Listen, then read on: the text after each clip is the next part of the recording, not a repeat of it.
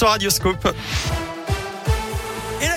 En Auvergne, c'est avec Colin Cotte. Salut Colin. Salut Eric, salut à tous. À la une de l'actualité, encore un cycliste blessé dans un accident de la route dans le Puy-de-Dôme. On l'a appris tout à l'heure. D'après la montagne, un homme de 44 ans a été renversé hier matin par une voiture avenue Jean Mermoz.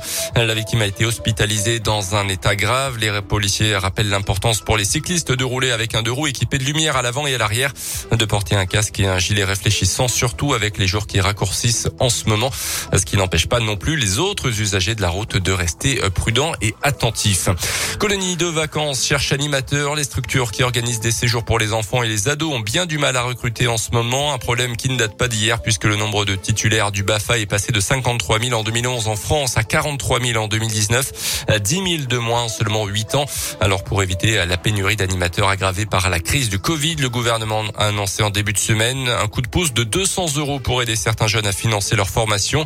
À quelques jours des vacances de la Toussaint, Juringa Junior structure basée dans la région cherchait encore du personnel.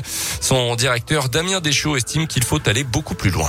200 euros, c'est bien, hein, ça va dans le bon sens. Est-ce que c'est suffisant sur un stage à 800 euros Après, c'est sûr que ce qu'il faut aussi qu'on se pose comme question en tant qu'organisateur, c'est au niveau de la rémunération des animateurs. Elle est faible, les minimums sont ridicules, je dirais, doit être autour de 20 euros par jour. Nous, on est plutôt autour de 35 euros à 40 euros. On est en train de réfléchir pour augmenter encore. Mais c'est vrai que ce coût, à la base, est quand même un gros frein. Et après, les conditions de travail sur place. Il faut que l'animateur puisse avoir des temps de repos. C'est des journées de travail à rallonge. Si en plus il est débordé en permanence, donc je pense que et le taux d'encadrement et la rémunération, la considération en fait sur nos équipes. Je pense que ça y participe et c'est du travail euh, au quotidien. Juringa Junior emmène chaque année près de 12 000 enfants en colonie de vacances et emploie jusqu'à 600 personnes au plus fort de l'année.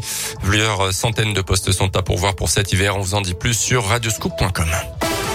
Dans l'actualité également, 15 jours après le début du déremboursement des tests Covid, le nombre de dépistages a fortement diminué en France. 675 000 tests en moins en une semaine selon le ministère de la Santé. Un chiffre qui baisse surtout parmi les 16-65 ans. Pour rappel, les tests ne sont plus pris en charge pour les personnes non vaccinées et dans certains cas très précis. Dans ce contexte, le Sénat retoque en partie euh, le projet de loi concernant la prolongation jusqu'à l'été prochain du pass sanitaire. Les parlementaires veulent introduire une clause de revoyure qui imposerait au gouvernement de repasser avant fin février devant le Parlement justement. Les sports avec le foot, deux matchs de suspension pour Johan Gastien au Clermont Foot.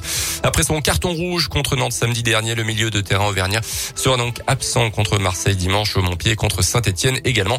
Et puis c'est aujourd'hui que les filles de l'équipe de France de foot connaîtront leurs adversaires pour le prochain Euro en Angleterre. Tirage au sort à 18h. La compétition se tiendra à partir du 6 juillet. Et puis un mot de rugby pour terminer. On en parlait ce matin. Sébastien Vamaina de la SM a bien prolongé son contrat pour trois ans de plus hein, pour l'international français Morgan Parra en fin de contrat dans juin 2022 euh, et à une table de deux ans.